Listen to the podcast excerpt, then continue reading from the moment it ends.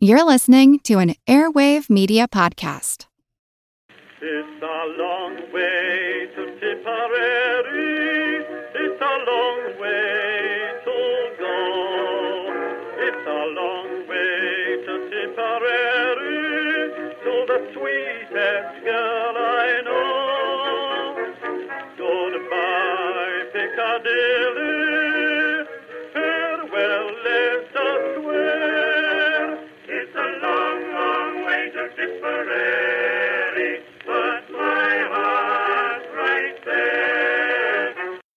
Everyone, and welcome. The History of the Great War, episode 154. This week, a thank you goes out to Peter, Kieran, Robert, Brad, and Patrick for choosing to support this podcast on Patreon, where they now get access to special Patreon only episodes, as well as ad free episodes of the main of the mainline episodes once advertisements start. Over the last two episodes, we have discussed the events on the Italian front during 1918. In this episode, we will conclude our story of the Italian front by looking at the last week of the war for the Austro Hungarian Empire and then dig into what happened after. We will also cover somewhat briefly the events at Versailles which pertain to Italy and the Austro Hungarian Empire. As I mentioned in the Middle Eastern episodes, these topics are also topics that we will touch on in episodes later this year, where we will dig much deeper into all of the events at Versailles. However, during those discussions, these topics may get overshadowed by some of the larger things that we will be discussing at that time, so I wanted to make sure the Italian front got its time in the spotlight. It also helps make these Italian episodes more of a complete story. We will also be closing out this episode with a brief discussion of the legacy of the war in Italy. For Italians, their part in the First World War would be a critical step in the road to the fascism that would rule the country leading into the Second World War. After the Battle of Vittorio Veneto, the Allies would evaluate the situation somewhat differently than the Austrians would.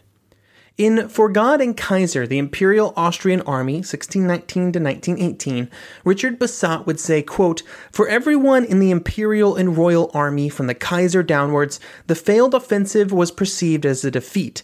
Ironically, the Entente did not see it as a defeat. To their consternation, the Imperial and Royal Army was showing no signs of disintegration, despite reports of mutiny, hunger, strikes, and the eternal problem of feuding nationalities. This defeated army had attacked the armies of three nations with numerical inferiority and had conducted a skillful withdrawal, inflicting heavy casualties and taking more than 40,000 prisoners. Such was not the behavior of an army on the brink of collapse. While the Allies may have thought that the Austrians were still holding together, on the other side of the line the situation was far more clear. The Austrian army was near the point of collapse.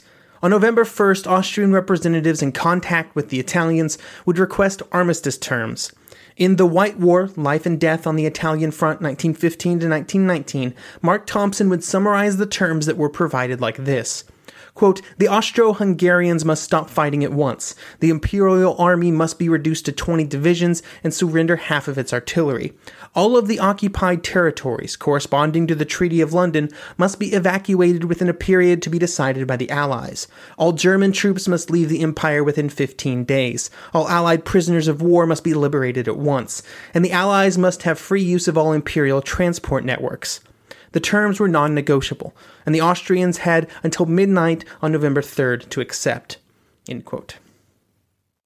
When the Austrian leaders received this information, they would spend most of the night discussing them. Em- Emperor Karl initially resisted accepting them, but after some long discussions, it was decided that there was simply no choice. They must acquiesce. This was the only chance of keeping any semblance of the empire together. At the front, while these conversations were occurring in Vienna, Boroević was doing everything he possibly could to keep the army together. The longer the war went on, the more troops just disappeared, or were killed, or were captured by the Italians. At the time that the armistice discussions were occurring, Boroević had about 80,000 loyal troops still together and organized. Over the next several days, he would send messages to Karl on multiple occasions, stating that he was ready and able to march these troops to Vienna. He was prepared to use what was left of the army to preserve the empire and the Habsburg dynasty. But all of these messages went unanswered. By this point, Karl had lost all hope of maintaining the empire, and he was very hesitant to try and use force to keep his place on the throne. And so Boroević was stuck waiting for a call that would never arrive. The armistice between Italy and the Austro Hungarian Empire would come into effect at 3 p.m. on November 4th. However, the Italians had accepted Austria's terms the day before. They just wanted to delay 24 hours to continue their advance and to continue rounding up prisoners.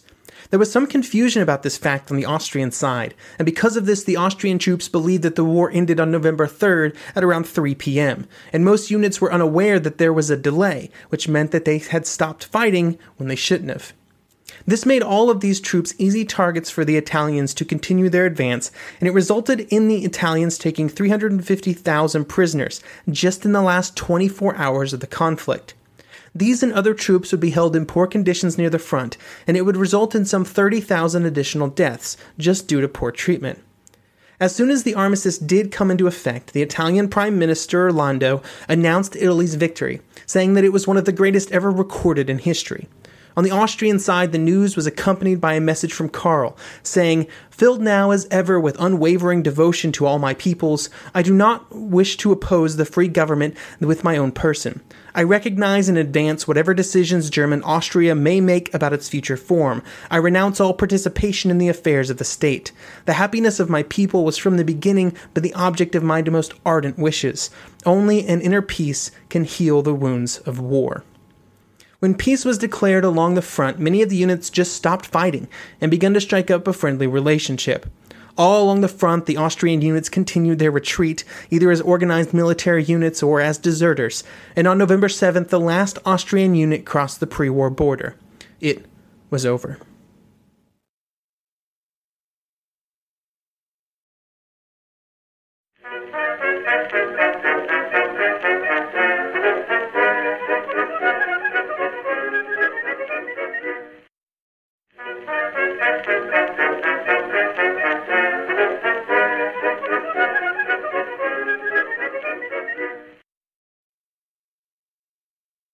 So, with the war over, the winners now had to figure out what they actually wanted and if they were going to get it. For Italy, they knew exactly what they wanted, and that was the territory that they had been promised around Trieste in the Treaty of London from 1915, and also some areas on the eastern Adriatic. For the latter, they would run up against a good deal of opposition because there was a lot of international support for the creation of Yugoslavia, which would need that area along the Adriatic. To increase their claim to the areas, the Italians moved forces into those areas where the population was primarily Slovene and Croatian. These military units then violently cracked down on any organized groups in the area. This was a plan created and promoted by General Badoglio and fully endorsed by Rome. Once these units were in place, they then spent money and time on a propaganda campaign that was designed to try and destroy popular support for the new country. These Italian efforts attempted to achieve two goals. The first was to try and make the area unstable, which would justify the Italian army's presence there. The second goal was to try and discredit and erode the support for the Yugoslav nations that were at Versailles talking to other countries. In both of these goals, the Italians were almost entirely unsuccessful. All that Italy's efforts did was drive all of the Yugoslav nationalists and the civilians in the area closer to the Serbians.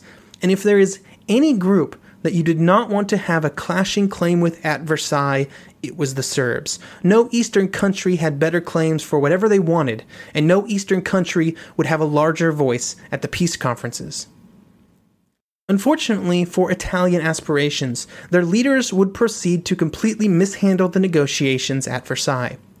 In their defense, it was impossible to properly prepare for Versailles.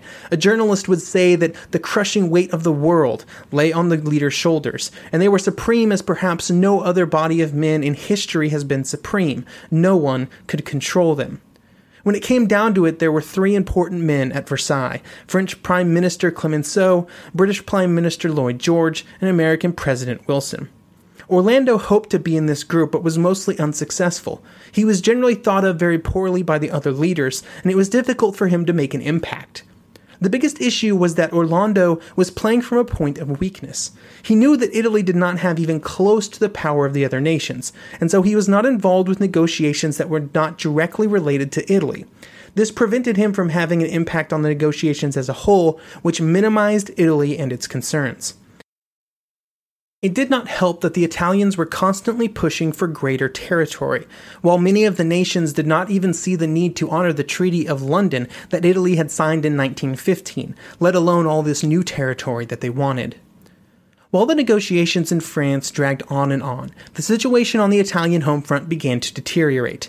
There was a concerted effort by some groups within Italy to move the country to a more reasonable position in the post war world, and to temper the expansionist aspects of its foreign policy. The leading voice in this movement was Leonardo Bissolati, who led a campaign to limit Italy's territorial ambitions, especially in areas that were not an Italian majority. He would try his best to convince other Italians that this path was the correct one, but on January 11th, when speaking at a public meeting in Milan, his movement would fall apart. At the meeting, Bissolati would be shouted down by hardcore nationalists who favored an even larger Italian expansion into the Balkans and elsewhere. This is sometimes cited as the first act of organized fascist violence. With the silencing of a reasonable path, Italy was not set up was now set up for disappointment. What was being demanded by the people, what was being demanded by Orlando was simply unattainable. They were just not going to get everything they wanted, and this set them up on the path to disappointment. In Versailles, Orlando simply refused to budge from his positions on what Italy deserved while at the same time the Italian military strengthened its position in future Yugoslavia. In February 1919, the Italians threatened to stop all humanitarian aid from America that was going to Yugoslavia, Czechoslovakia, and Austria in order to gain concessions from the other countries. The Americans simply answered that they would stop all aid that was on its way to Italy, which forced the Italians to back down. In April 1919, when it was suggested that the Germans should finally be brought into the negotiations, Orlando refused to proceed until Italy's claims had been handled. By this point, Lloyd George was done with Italy, and he just wanted them to stop being a nuisance. And so he said that Britain would agree to anything that Wilson and Orlando agreed to. In essence, this solved two problems that Lloyd George and Clemenceau had in one single stroke. It made Wilson feel important, and it got Orlando out of the way by giving them their own little project to work on. They also knew that Wilson would probably never agree to many of the expansionist dreams of the Italians, so there was no need to worry there either. Wilson, while perhaps not able to have the influence in Versailles that he initially hoped, found it easy to throw America's weight around against Italy. When Wilson and Orlando met, Wilson suggested that the part of Fiume, high on the list of Italian desires, be made into a free port with considerable autonomy, but within the Yugoslav sphere of economic influence. Orlando refused. Then Wilson made it very clear that the Eastern Adriatic was simply off limits, and that was all going to Yugoslavia. Orlando did not approve. Then Wilson stated quite plainly that the Treaty of London could not be reconciled with the peace that would be made, and the Italians would essentially just have to deal with it. Wilson would eventually suspend further loans to Italy until the situation was resolved. Orlando, frustrated, said that if these areas were denied to Italy, he would leave Versailles and Italy would refuse to join the League of Nations. Wilson would call this threat unbelievable, which prompted Orlando to announce that he would be leaving the conference. Lloyd George is said to have laughed when he found out that Orlando thought that the conference would come to a halt without him being present, saying, They always believe that we people of the North bluff the way they do. While those at Versailles were losing more and more patience with Italy, in the streets of Rome, signs were all over the city demanding that the Adriatic coast and Fiume be given to Italy. The core of the problem between Italy and the other nations is that Wilson firmly insisted on the creation of Yugoslavia, and in this he was supported by France and Britain because they wanted his support on other items. The Italians, on the other hand, did not even pay lip service to things like self determination and anti imperialism. They did not want any less territory than the British or French, really, but the Italians simply refused to play the game.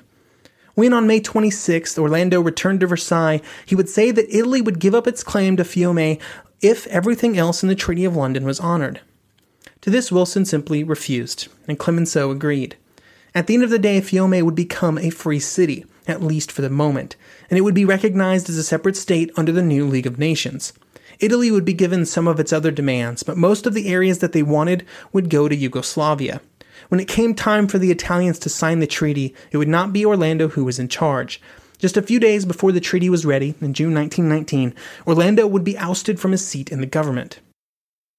While on paper, the signing of the Treaty of Versailles settled the situation, in Fiume the war was far from over. General D'Annunzio and a band of Italian war veterans would march into and occupy Fiume in September 1919. When D'Annunzio's group lost the first few elections in the city, they made Fiume into a war zone. In 1922, they would win back control and they would hand over the city to Mussolini in November 1923. For its part in the war, Italy had gained territory that included 300,000 Slovenes, 200,000 Croats, 250,000 German speaking Austrians, and just 650,000 Italians. To try and make sure that these new areas were properly incorporated into Italy, war veterans were asked to settle in the area, a good old Roman trick. To get all these small territorial gains, the Italians had sacrificed 690,000 soldiers, with a million more seriously wounded and 600,000 civilians dead due to war related hardship. It was a heavy price, and it would only be the beginning of the hardship for the Italians.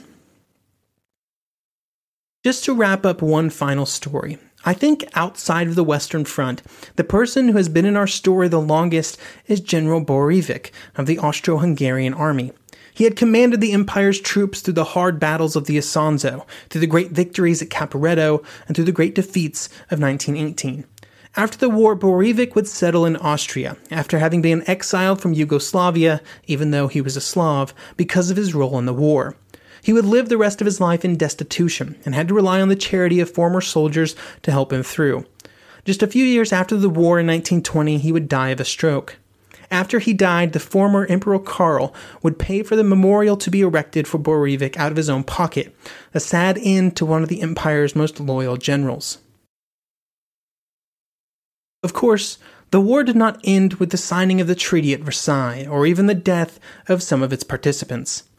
All over Europe, the shadow of the war would be felt for decades to come, and nowhere more so than in Italy. The disappointment of the Italian gains after the war would feed into a narrative of Italy having been betrayed by its allies. Italian nationalists would rage against Wilson, rage against not being given their territory on the Adriatic. These mindsets would then play into many of the economic hardships experienced in Italy, as much like other countries, it tried to come to terms with devastated areas of the countries, massive levels of public debt, and dealing with their demobilizing army.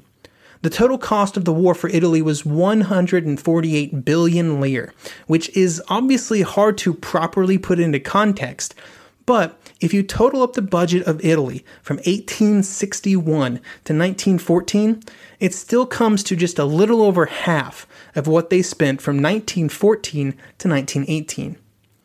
5.5 million men had been brought into the army, two fifths of them had become casualties, and three fifths of them now had to readjust to civilian life. Cost of living and inflation would continue to rise in 1919, a problem felt worse by those in society least able to bear it. The traditional government found itself distrusted, the socialists found themselves unprepared to lead, and those of more radical ideologies found a, found a power vacuum that they were glad to fill. Even with all the hardship of the First World War, there were many who saw it as a critical step on Italy's path because it was the first major national challenge that the country had faced since unification. It had caused the country to come together, but it was about to once again be torn apart. During his rise to power, Mussolini would use the First World War for his own purposes. He would glorify the soldiers who had fought in it and demonize those they had fought for. What were once small, almost personal cemeteries on the Carso, where small groups of families had made their own little areas, became, became grand monuments to Italy. At Redipuglia, the largest Italian cemetery, the remains of soldiers were brought together into 22 colossal terraces, with the Duke of Aosta buried between them. Here, the cemetery celebrated the Third Army, even though all it did was unsuccessfully attack on the Carso. Other giant monuments were built in the interwar period as well, but instead of promoting remembrance and honoring the sacrifices that were made, they were used to promote Italian nationalism and eventually fascism. In some ways, the war would never end in Italy. By 1922, Mussolini, himself a veteran of the Isonzo and Asiago fighting, was already on his way to power. Beyond that lay more fighting, more death, more suffering, another war, another story, for another time.